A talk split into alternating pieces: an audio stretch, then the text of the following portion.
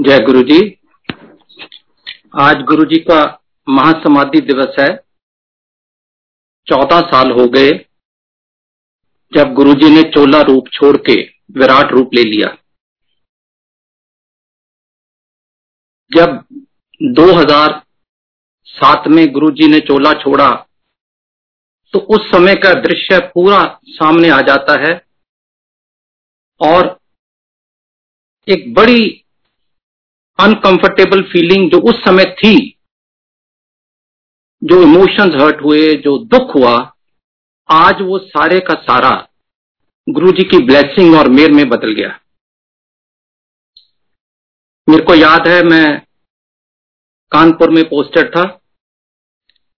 मेरे को सुबह आठ या नौ बजे मैसेज आया ऐसे ऐसे गुरु जी के बारे में। कोई डायरेक्ट कनेक्शन उन दिनों में कानपुर से थे नहीं फ़्लाइट नहीं थी। Earliest I could have taken a flight from Lucknow in the evening and I reached Bade Mandir by eight o'clock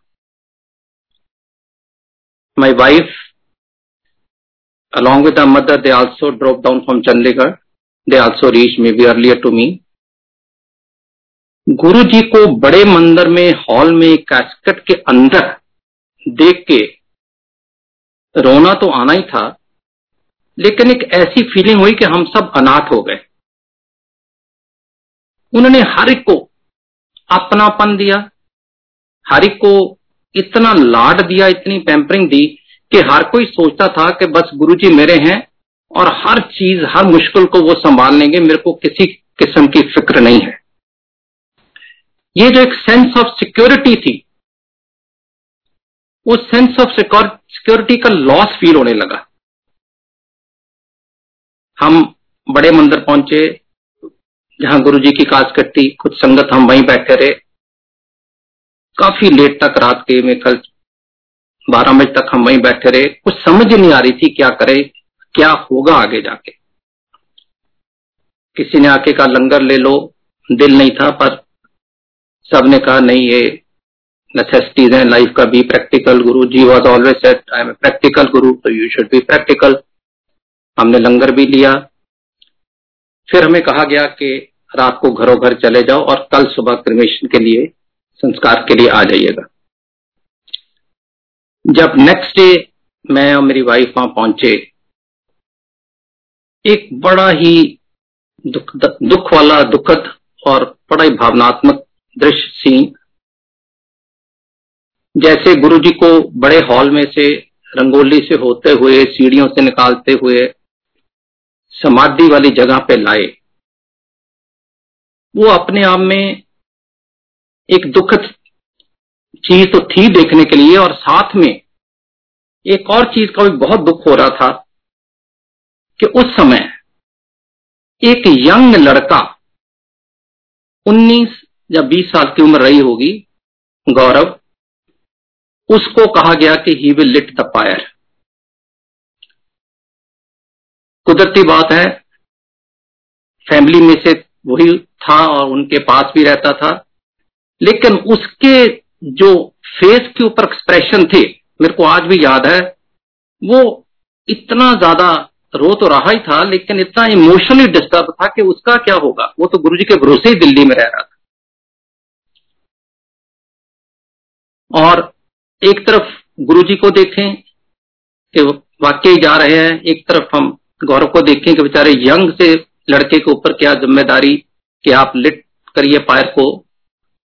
ये एक बड़ी अजीब सी सिचुएशन होती है, जो देखते हैं वही फील कर पाते हैं। हमारे में से जो भी संगत उस समय उस दृश्य को देखी होगी तो सब मेरे साथ सहमत होंगे कि बहुत ही बहुत ही ये इमोशनल सीन था। एनीवे anyway, उस समय तो क्रिमेशन हुई संस्कार हुआ गुरु जी का। एक इनसिक्योरिटी थी लेकिन ऐसे लगा कि अब अब क्या होगा?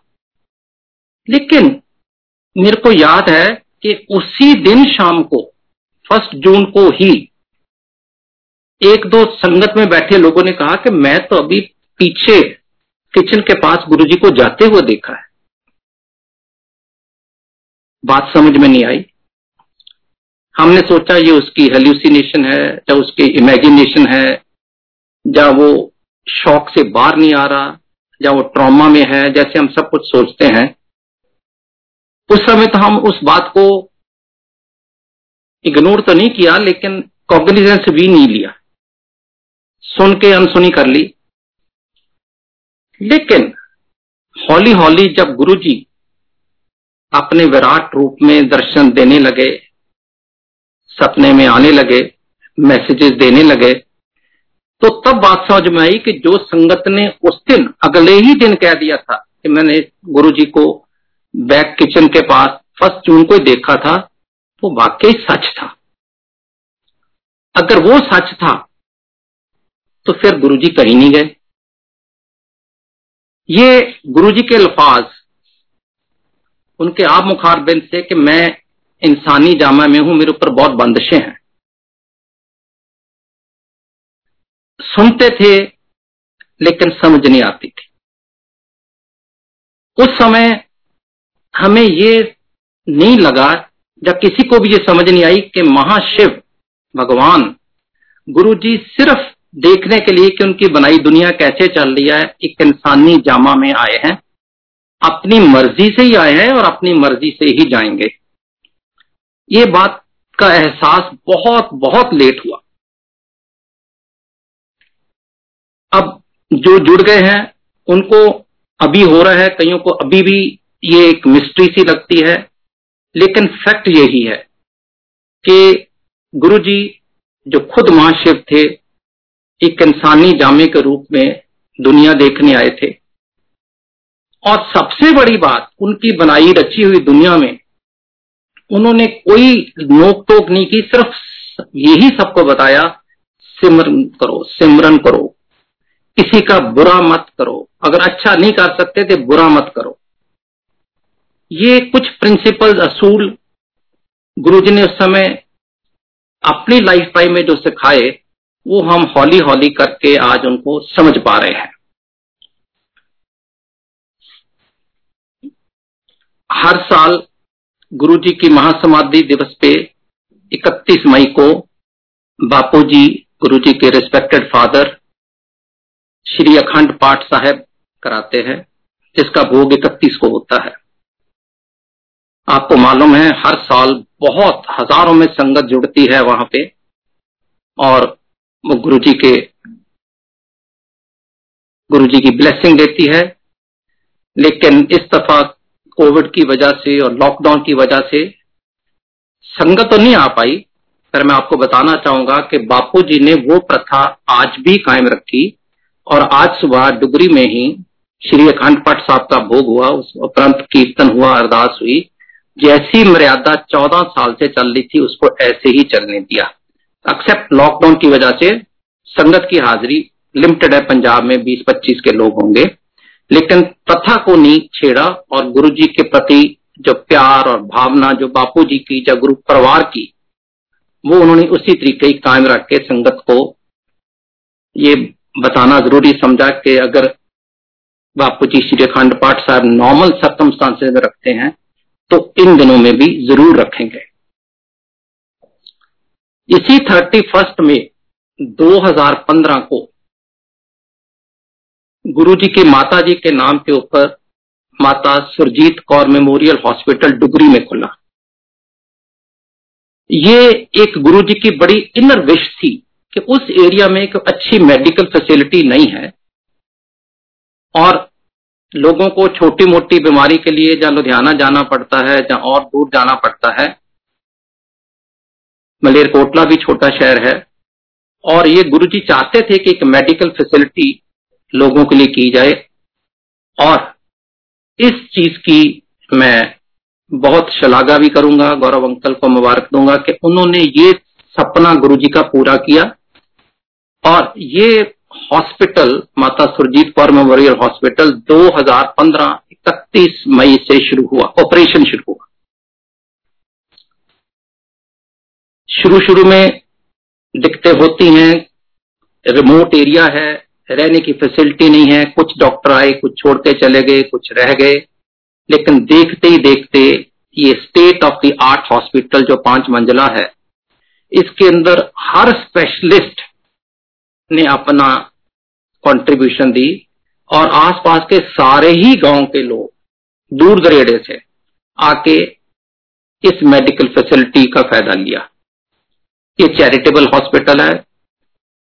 इसके अंदर 50 बेड हैं और पाँच प्राइवेट रूम भी हैं। हर medical field you name it medicine surgery orthopaedic ENT eye and what not सबके सब फैकल्टीज के डॉक्टर वहाँ मौजूद हैं। कुछ परमानेंट वहाँ पे हैं डिपेंडिंग ऑन की कितनी ज़रूरत है, कुछ हफ़्ते में दो दिन या तीन दिन आते हैं। जैसे कि आपको मालूम है डुगरी में हर फ़र्स्ट संडे को गुरु जी का सत्संग होता है, जिसमें हज़ारों की संगत जुटती है। उस दिन हर फ़र्स्ट संडे को, हर महीने 2015 से लगातार अप टिल लास्ट ईयर जब तक कोविड नहीं शुरू हुआ मेडिकल कैंप भी लगता था, जिसमें कम से कम हज़ार बारह सौ की संगत हज़ार बारह सौ लोग आके अपनी डिफरेंट टाइप ऑफ़ बीमारियाँ डिफरेंट टाइप ऑफ़ प्रॉब्लम का इलाज कराते थे और इसके अंदर बहुत सारे स्पेशलिस्ट सिर्फ़ कैंप्स में ही आते थे। ताकि एक ही दिन में 1200 आदमी को अगर आपने ट्रीट करना है तो you need more doctors more facilities and all this was being organise very smoothly आज मैं आपके साथ एक और बात शेयर करना चाहता हूँ कि कोविड की पॉसिबल थर्ड वेव को ध्यान में रखते हुए माता सुरजीतपुर हॉस्पिटल ने और गौरव अंकल के पर्सनल एफर्ट से हमने वहाँ फाइव आईसीयू बेड आज शुरू किए हैं।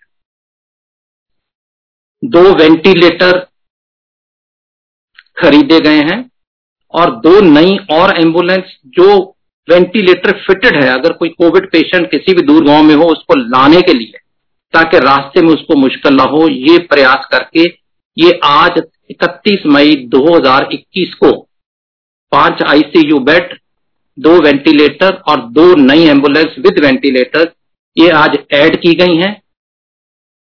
ये लोगों की सुविधा के लिए की गई हैं और अगर जैसे कि कुछ मेडिकल एक्सपर्ट का अनुमान है कि थर्ड वेव कोविड की आने वाली है तो उसकी तैयारी जैसे बाकी लोग, बाकी सरकार, बाकी एनजीओ कर रहे हैं, हमने अपने तरीके से इसको ये तैयारी की है और पूरी उम्मीद है कि ज़रूरत पड़ने पर हम भी लोक सेवा में वैसे ही एक्टिव होंगे प्रोएक्टिव होंगे, जैसे कि बाकी लोग इस मुसीबत और इस महामारी में सबका साथ दे रहे हैं। तो ये तो मंदिर के बारे में और गुरु जी की महा समाधि के बारे में। आज सुबह से ही सारी दुनिया में बहुत सत्संग हो रहे हैं। बहुत शब्द कीर्तन हो रहे हैं, भजन हो रहे हैं, और संगत गुरु जी की महासमाधि के ऊपर जुटी हुई है। मेरे पास भी बहुत मैसेजेस आई हैं फार फ्रेंक वर्ल्ड ओवर से। अमेरिका, कनाडा में, क्योंकि अभी दिन शुरू हुआ है, आज पूरा दिन वहाँ भी चलते जाएँगे। और ये एक बहुत बड़ी बात है कि वो गुरुजी, जिन्होंने कभी पब्लिसिटी नहीं की, जिनके बारे में कभी आर्टिकल नहीं छपा जिनके बारे में लोगों को किसी मीडिया से नहीं पता चला, लेकिन उनकी पॉपुलैरिटी ऐसी होगी कि दुनिया के कितने ही शहरों में, जो मेरा एस्टिमेट अनुमान है एज ऑफ़ टुडे तकरीबन तकरीबन 300 शहर दुनिया के ऐसे हैं जहाँ गुरु जी के सत्संग हो रहे हैं। तो ये फख्र की बात है, और ये गुरु जी का मैसेज जो बहुत था कि संगत जोड़ो, उसकी तरफ़ एक बहुत आलिशान कदम है। मैंने इस प्लेटफॉर्म से तीन दफ़ा पहले आपके साथ सत्संग किए। वो सारे ही सत्संग गुरु जी की लाइफ टाइम के दौरान हुए और जो एक्सपीरियंस किए गए, वो सत्संग आपके साथ शेयर किए। क्योंकि आज महासमाधि दिवस है और मैं चाहता हूँ कि आज मैं एक वो सत्संग करूँ जो गुरु जी के चोला छोड़ने के बाद मेरे साथ हुआ, ताकि अगर किसी के मन में ये शंका रत्ती भर भी हो कि जिन लोगों ने गुरु जी से मिले, जिन्होंने गुरु जी को देखा गुरु जी के साथ रहे, वो ब्लेस थे, हम तो बाद में आए। ऐसा नहीं है। जब जब जिसको गुरु जी ने बुलाना था, उसको तभी आना था, और आज तो बहुत ब्लेसिंग हो रही है नो डाउट बड़ी संगत बढ़ रही है नो डाउट लेकिन मैं एक ऐसा सत्संग सुनाऊँगा जो गुरु जी की महासमाधि के बाद हुआ, लेकिन सारा सत्संग गुरु जी ने ही रचा। ये बात है दिसंबर 2010 की, दिसंबर 2010 मैं और मेरी फैमिली दो days I was in service with government of India हम लोग हॉलिडे के ऊपर केरला गए। केरला में वी वेंट टू कोचीन उस समय कोचीन बोलते थे, आजकल कोची बोलते हैं। We were enjoying our holidays we were in backwater resort और एक दिन, वहाँ से चार घंटे दूर है मुनार जैसे Tata tea estate very famous उसको देखने के लिए हम लोग सुबह कोचीन से मुनार के लिए निकले। हम दोपहर को वहाँ पहुँचे। गेस्ट हाउस में रुके, लंच लिया। उसके बाद टी एस्टेट देखने के लिए उन्होंने कहा, जी 45 मिनट से एक घंटे की ड्राइव है, जो अप हिल है। मतलब अब आप कोचीन से जब मुनार जाते हो, तीन घंटे का रास्ता तो स्ट्रेट प्लेन है और एक घंटा जो पहाड़ी इलाका है। तो हम उस पहाड़ी इलाके से चलते हुए लश ग्रीन टी एस्टेट देखते हुए टी गार्डन देखते हुए, जो टाटा टी वालों की फैक्ट्री है, जहाँ पे डिफरेंट टाइप ऑफ़ चाय बनती है, वहाँ पे पहुँचे। क्योंकि मैं as I told you I was with government मेरे साथ स्कॉट ऑफिसर भी था। और हम सब लोग टाटा टी एस्टेट में टी फैक्ट्री पहुँचे। और वहाँ पे उन्होंने हमें पूरा चाय बनाने का प्रोडक्शन कैसे होती है, कैसे लेबलिंग होती है, कैसे मार्केटिंग होती पूरा समझाना शुरू किया। मेरे लड़के ने कई क्वेश्चन पूछे रेड लेबल चाय कैसे बनती है ग्रीन कैसे बनती है येलो जो नॉर्मल इनक्विजिटिव क्वेश्चंस होते हैं बच्चों में, बड़ों में भी।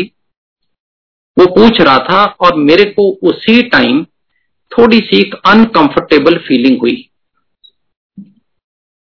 और मैं अपने आप को विद्रॉ करके प्लांट मैनेजर के कमरे में चला गया। मैंने सोचा थोड़ा रेस्ट करता हूँ। क्योंकि ये सब कुछ मेरा तो देखा हुआ है आगे पहले भी।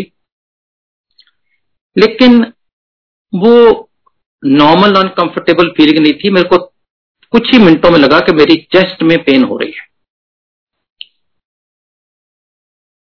अब इससे पहले कि कुछ कंक्लूड करो, उसके साथ ही लेफ़्ट आर्म में भी पेन शुरू हो गई और पसीना आना शुरू हो गया started sweating if you have chest pain coupled with pain in the arm and with sweating it's normally an issue related to heart तो समझ लगी कि हार्ट की प्रॉब्लम की तरफ़ ये इंडिकेशन है। मैंने इमीडिएटली फैमिली को कमरे में बुलाया और बताया ऐसे ऐसे हो रहा है। कुदरती बात है, थोड़ा पैनिक हो भी जाता है। और मेरे लड़के ने कहा, फ़ौरन डॉक्टर बुलाओ। और मैनेजर बोलता है, साहब, यहाँ से तो कोई मेडिकल फैसिलिटी एकदम है नहीं। बेस में जहाँ से आप चले थे, वहाँ पे एक टाटा वर्कर्स के लिए छोटा सा हॉस्पिटल है। वो डॉक्टर अगर कांटेक्ट हो जाए, उसको आने में भी 45 मिनट, एक घंटा लगेगा, लेकिन कांटेक्ट नहीं हो पा रहा। हम परेशान। एक चीज़ उस दिन मैंने देखी, समझी और आपके सबके साथ शेयर कर रहा हूँ कि फैमिली में ऐसे किसी की प्रॉब्लम आ जाती है हेल्थ की, सब लोग बहुत घबरा जाते हैं पैनिक ही जाते हैं। जो गुरु के भगत है, वो गुरु का सिमरन करना शुरू कर देते हैं। हम तीनों ने, मैं, मेरी वाइफ मेरे बेटे ने जो जो हमारे पास था वह डिपेंडेंट था जब स्वरूप था तो उसको हाथ पे पकड़ के गुरु जी का मंत्र जाप शुरू किया और गुरु जी का सिमरन शुरू कर दिया। ये चल ही रहा था कि डॉक्टर तो कांटेक्ट नहीं हो रहा था, लेकिन within three four minutes of my getting this problem the same doctor जिसको हम ट्राई कर रहे थे कांटेक्ट नहीं हो रहा था, वही डॉक्टर अपनी नर्स के साथ मेरे सामने आके खड़ा था। It was the most amazing thing to happen and the manager से डॉक्टर साहब, हम आप ही को ट्राई कर रहे हैं बड़ी देर से। एंड ही सेड मैं यहाँ से गुजर रहा था। मैंने सोचा, चल तेरे साथ चाय पिए जाऊँ। They must have been friends और उन्होंने आके जब मेरे को एग्जामिन किया, और वो तो समझ गए, उन्होंने एकदम पॉकेट से एक इकोस्प्रिन दी जो ब्लड थिनर होती है, और एक पॉकेट में से सॉबिटेट दी। और बोले कि देखो क्या चांस की बात है। मैं तीन चार दिन पहले किसी हार्ट पेशेंट को देखने गया था। यही जैकेट डाली हुई थी। आज मैं यही जैकेट डाल के फिर आ गया। देखो इसके काम आ गई पेशेंट के। उनको नहीं पता था। ना हम उनको उस समय बताने के मूड में थे कि गुरु जी की संगत गुरु जी कहते थे, कुछ भी कोई नहीं होता, मैं रेगुलेट करता हूँ। डॉक्टर का भेजना उसके हाथ में वो बेसिक मेडिसिन होना ये सब गुरु जी का किया था। एनीवे anyway, वो डॉक्टर साहब टाटा इंडिगो गाड़ी में थे और वो आप गाड़ी में बैठे साथ उनके नर्स स्टाफ नर्स और पीछे मैं और मेरी वाइफ बैठे और उन्होंने कहा चलो बेस हॉस्पिटल चलते हैं। हम चल पड़े और पीछे पीछे मेरा लड़का और मेरा स्कॉट ऑफिसर इनोवा में, जो हमने वहाँ पे हायर की थी, उसमें आ रहे थे। वो जो पहाड़ी इलाका जिग जैग रास्ता, जिसको कम से कम 45 मिनट्स लगने थे minimum my son told us later कि, पापा, मैं इनोवा में 100 की स्पीड पे भी चला 110 पे हालाँकि बहुत जिग जैग था ड्राइवर को बोला, भगाओ। लेकिन आपकी गाड़ी मेरे को नज़र ही नहीं आई। आप कैसे 20-25 मिनट में वहाँ पहुँचे, उसका बड़ा दृढ़ विश्वास है कि वो गाड़ी गुरुजी ही चला रहे थे। ये विश्वास की बात है। जब हम वहाँ पहुँचे तो कुछ बेसिक टेस्ट किए गए। It was confirm that this is a heart problem and then doctor said के we do not have enough facility आपको तो कोचीन ही जाना पड़ेगा बड़े हॉस्पिटल में। अब शाम के पाँच छह बज चुके थे। उस पहाड़ों में कुछ ऐसा रूल है कि एम्बुलेंसेज पहाड़ों में अनलेस इमरजेंसी रात को नहीं जाती हैं। तो मेरे ऑफिसर्स ने एक naval chopper, naval helicopter arrange किया जो मेरे को ट्रांसपोर्ट कर सके वहाँ से मनार से कोचीन। बट डॉक्टरों ने कोचीन से मना कर दिया कि हार्ट पेशेंट को फ्लाई मत करके लाइए। But anyway Guru ji की कृपा हुई। एंबुलेंस लाने की परमिशन मिली। क्योंकि वो छोटी जगह है तो एंबुलेंस भी कोचीन से ही आई। वो रात को मेरे ख्याल में दो बजे के करीब एंबुलेंस पहुँची। और वो एंबुलेंस मेरे को कोचीन सुबह छह बजे लेके आई।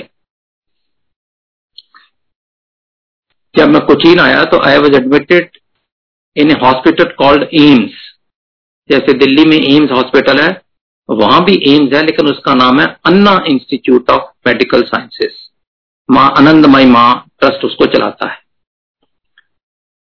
जब मैं वहाँ पहुँचा इनिशियल टेस्ट हुए वहाँ के कार्डियोलॉजी के head of department doctor Haridas मेरे को मिलने आए अबाउट नाइन और ten he examined me and he told me कि कुछ टेस्ट मैं टीम को कह रहा हूँ कंडक्ट करे। और नारंग साहब ही टोल्ड मी नारंग साहब, मैं ना हर महीने अम्मा के पास जाता हूँ। Amma is the spiritual head in that part of the country he has lot of following तो if you permit can I go it is about four hour journey चार घंटे जाने में, चार घंटे आने में, एक दो घंटा वहाँ रखूँगा तो मैं रात को आठ, साढ़े आठ, नौ तक पहुँच जाऊँगा। तो हमने कहा, डॉक्टर साहब, ये तो आप, हमको एम्बेरस कर रहे हैं क्योंकि कोई भी डॉक्टर अपने पेशेंट की परमिशन नहीं माँगता. But he is showing courtesy क्योंकि between night and morning lot of cardiologist from various parts of the country have given him a ring because wherever have worked naturally you develop friendship you develop वो करते कराते,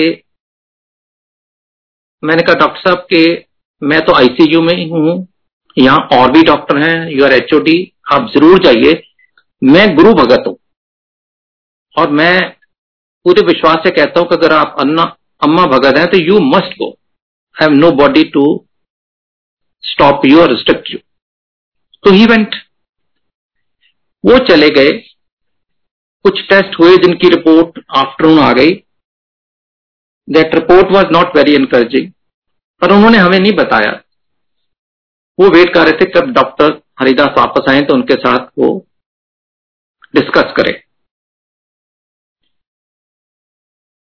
चार बजे होंगे, चार पाँच के बीच, के suddenly doctor Haridas appeared before me in my room I was quite taken aback doctor साहब, आप तो आठ, नौ बजे आने वाले थे। कैसे आ गए इतनी जल्दी? चीज़ वो मैं बताऊँगा। लेकिन आज मेरे साथ एक बहुत अजीब हादसा हुआ, जो आज तक कभी नहीं हुआ। तो कहने लगे कि जब मैं तीन घंटे की जर्नी कर चुका था। अभी आश्रम से एक घंटा दूर था। तो सडनली एक वॉइस जो अम्मा की वॉइस थी, उसने कहा doctor go back your patient needs you अपनी लोकल लैंग्वेज में, मलयाली में कहा होगा ही थॉट कि ये मेरे मन का वहम है, या इमेजिन कर रहा हूँ. But the voice was very loud and clear and asked his wife did you hear anything तो डॉक्टर साहब की वाइफ जो साथ बैठी थी कार में शीशे से तो अम्मा कह रही है कि doctor you go back your patient needs you तो नेचुरली शी सेड के, नहीं नहीं वी मस्ट गो बैक हम अम्मा भगत है, उनकी बात को टाल नहीं सकते। They return midway and never reach the ashram तो फिर उन्होंने वाइफ ने पूछा होगा, कौन patient and all that he say एक ही पेशेंट आज आया है सुबह. कोई दिल्ली के गवर्नमेंट ऑफिसर है, लेकिन आई डोंट नो अम्मा ने भेजा तो कुछ कारण होगा। वो वापस आए। आते उनको पता चल गया कि प्रॉब्लम निकल आई और उन्होंने कहा, आपकी इमीडिएटली एंजियोग्राफी की जाएगी। मेरी एंजियोग्राफी हुई। उसके अंदर दो आर्टरीज 90 परसेंट ब्लॉक निकली, एक 70 परसेंट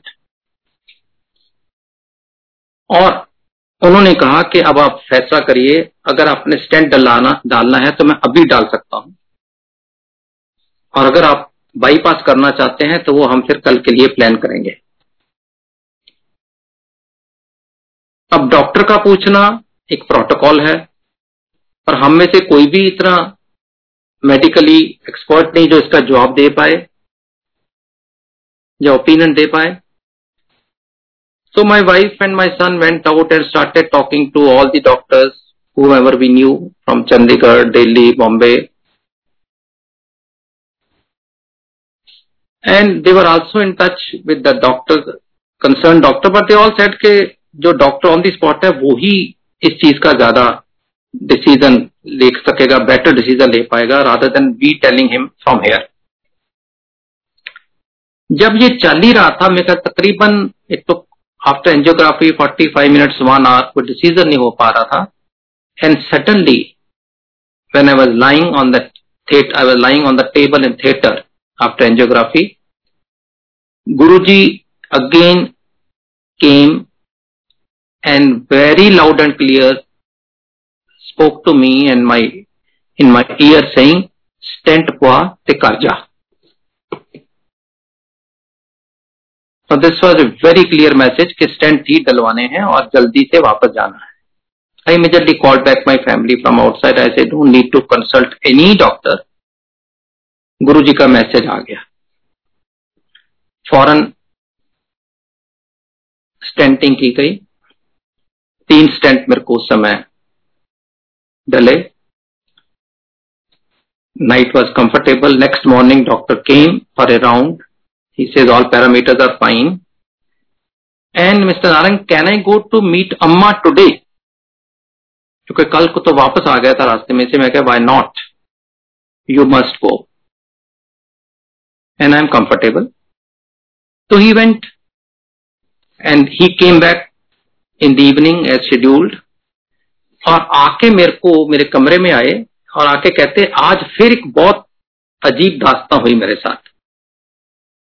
मैंने कहा, डॉक्टर व्हाट हैपन टुडे इसे आज जब मैं अम्मा के पास पहुँचा, उनके चरण स्पर्श किए, मैं 18 साल से इस इंस्टीट्यूट में काम कर रहा हूँ, हर महीने जाता हूँ।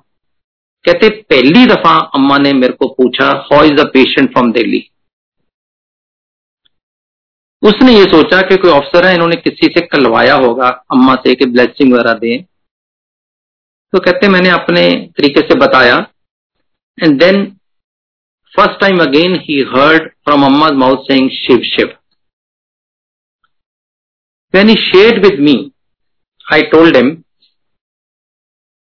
this is my guru at work. जो मेरे गुरु जी हैं वो जो कल आपको वापस भेजा गया या आज आपको पूछा गया और शिव शिव कहा गया ये मेरे गुरु जी जो हैं, ये शिव अवतार हैं। ये just happen to descend in human form but he is lord Mahashiv himself उसके बाद मैंने डॉक्टर साहब से और उनकी जो टीम दो चार थी, सब बड़ी एंग्जाइटी से पूछने लगे, कौन है गुरुजी? मैंने सत्संग भी हॉस्पिटल में उनके साथ छोटे छोटे शेयर किए। Like, and I don't blame them. Nobody can, by couple of hours, uh, listening to satsang by couple of hours or couple of hours, nobody can believe that Lordship has come in human form. But anyway, they did listen with respect. Didn't ignore my thought process. And within two, three days, I was comfortable and मेरे को याद है कि उन्होंने कहा if you want you can go back तो twenty second night को मैं इवनिंग फ़्लाइट लेके कोचीन से दिल्ली आ गया। अब मैं दिल्ली पहुँचा तो घर जाने के बाद पहला थॉट मन में यह आया कि अगले दिन जाके मंदिर गुरु जी का थैंक्स करके आऊँ।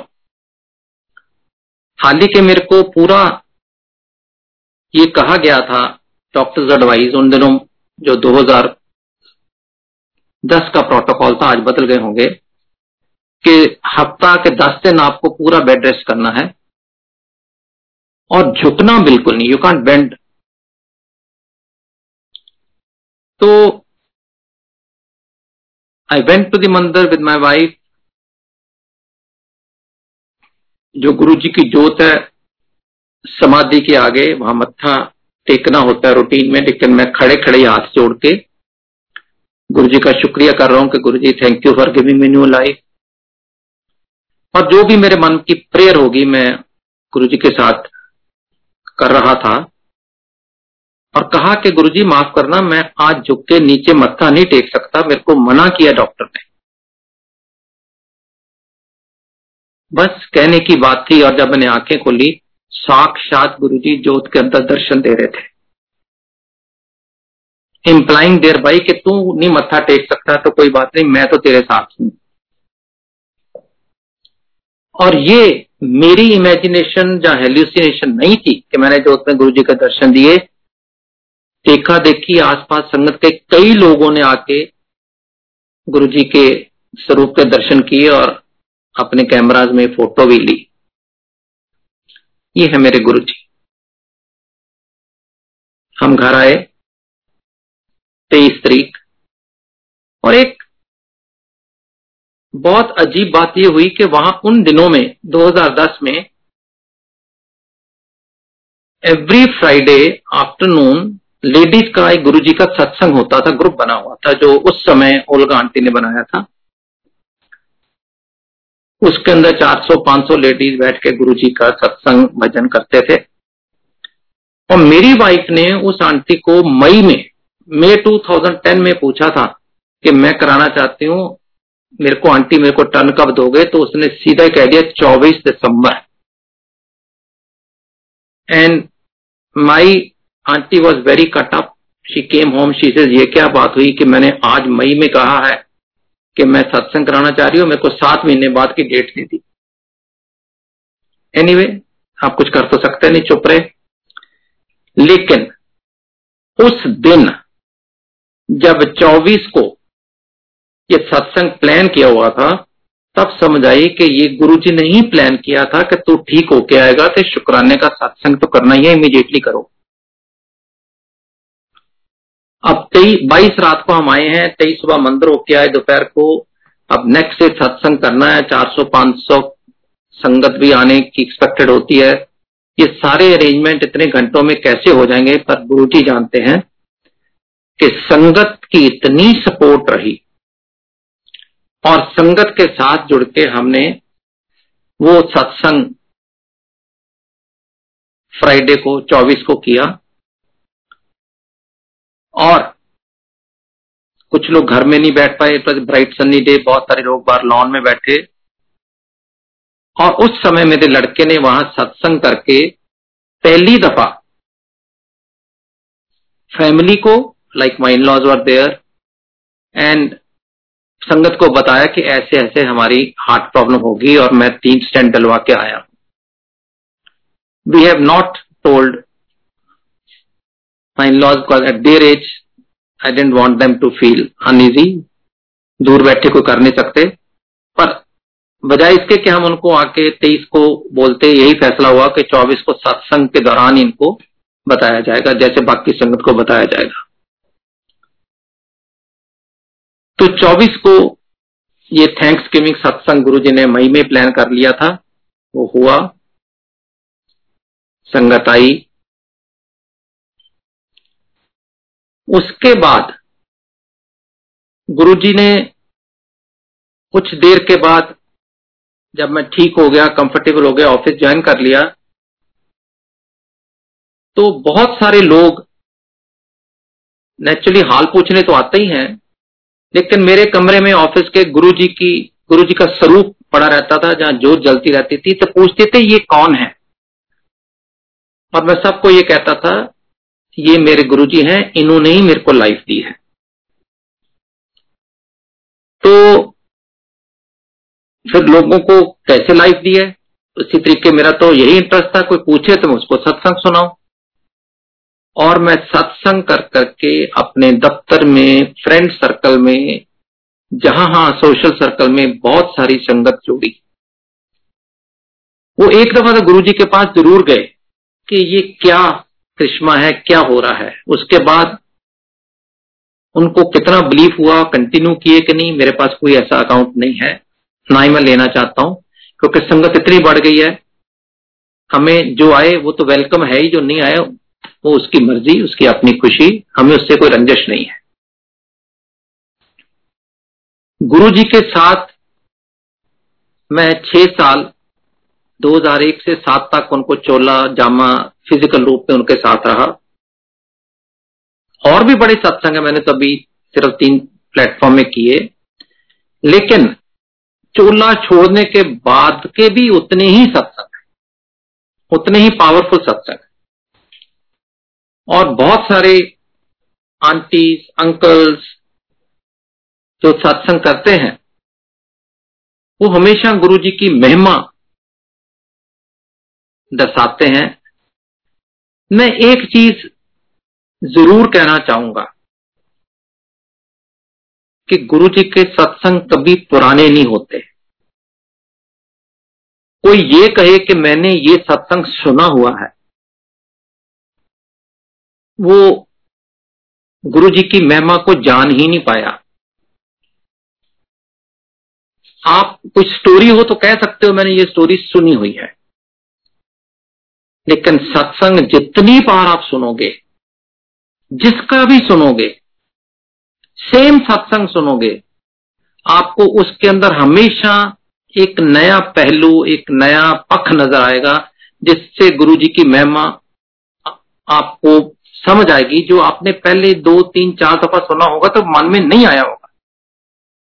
Every time time you Guru ji satsang same satsang repeated सत्संग, you find something new. And you admire Guruji. अरे गुरु जी ये भी कर सकते थे ये तो मैंने सोचा नहीं था।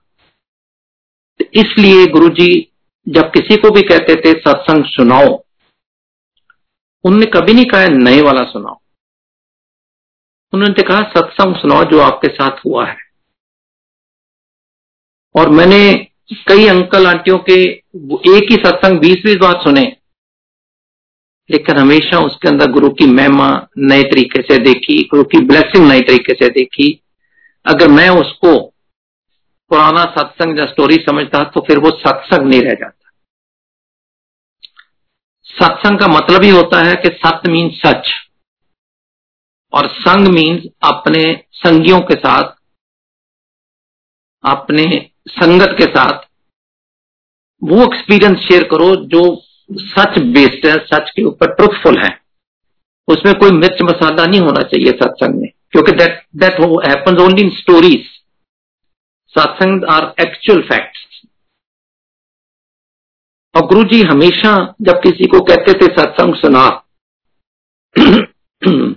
अगर वो कहता था गुरु जी कौन से वाला सुनाओ तो गुरु जी कहते थे, तू शुरू कर दे। फिर एक दो सुनाता था तो कहते गुरु जी वो वाला भी सुना दे, वो वाला भी सुना दे। पर शॉर्ट में सुनाई। लेकिन उस सत्संग में जब कोई कहता था गुरु जी आप तो बड़े करने वाले हो, आप ये भी कर लेते, वो भी कर लेते थे ही use to in life remain till that sangat, छोटी संगत में जब ग्रुप में बैठे होते थे, कहते थे, मैं प्रैक्टिकल गुरु हूँ। रिद्धियाँ सिद्धियाँ करके नहीं बैठा हुआ। और जो प्रैक्टिकल गुरु होता है, उसको जानने में आपकी लाइफ टाइम निकल जाती है, कई दफ़ा समझ नहीं आती और जो समझ ले और जो मेरे को पहचान लेंगे, वो तो तर ही जाएँगे। आज कोरोना ने बहुत सारे, इस महामारी ने बहुत सारे लोगों को पीड़ित किया है, पर गुरुजी आज से 20 साल पहले ही कह के गए हैं कि बहुत माड़ा समा आने वाला बहुत ही माड़ा समा आने वाला है वो ही बचेंगे जो सिमरन करते रहेंगे। So my sincere suggestion to the whole sangat is कि गुरु जी का ये मैसेज जो है, ये बहुत इटर्नल और परमानेंट है कि आप सिमरन करो, आपको कोई महामारी तंग नहीं करेगी। लेकिन आप सिमरन से दूर हो जाओ। जैसे गुरु जी ने कहा था कि सारे धर्म एक ही चीज़ सिखाते हैं कि जितना हो सके किसी का भलाई करो। अगर नहीं कर सकते तो बुरा तो बिल्कुल नहीं करो। अगर हम ये कॉन्सेप्ट ये थॉट प्रोसेस लेके चलते हैं तो कोई भी महामारी हमें तंग नहीं करेगी। एक सिमरन करें और एक लोगों का भला करें, जो गुरु जी कहते थे। गुरु जी ने अपने जीवन काल में जितने भी लेसन दिए, जितने भी मैसेजेस दिए, वो बड़े इंपॉर्टेंट थे, लेकिन उनकी समझ हमें बहुत लेट आई। पर फिर भी एटलीस्ट मैं उन का शुक्रगुजार करता हूँ कि मेरे को समझ आ तो गई।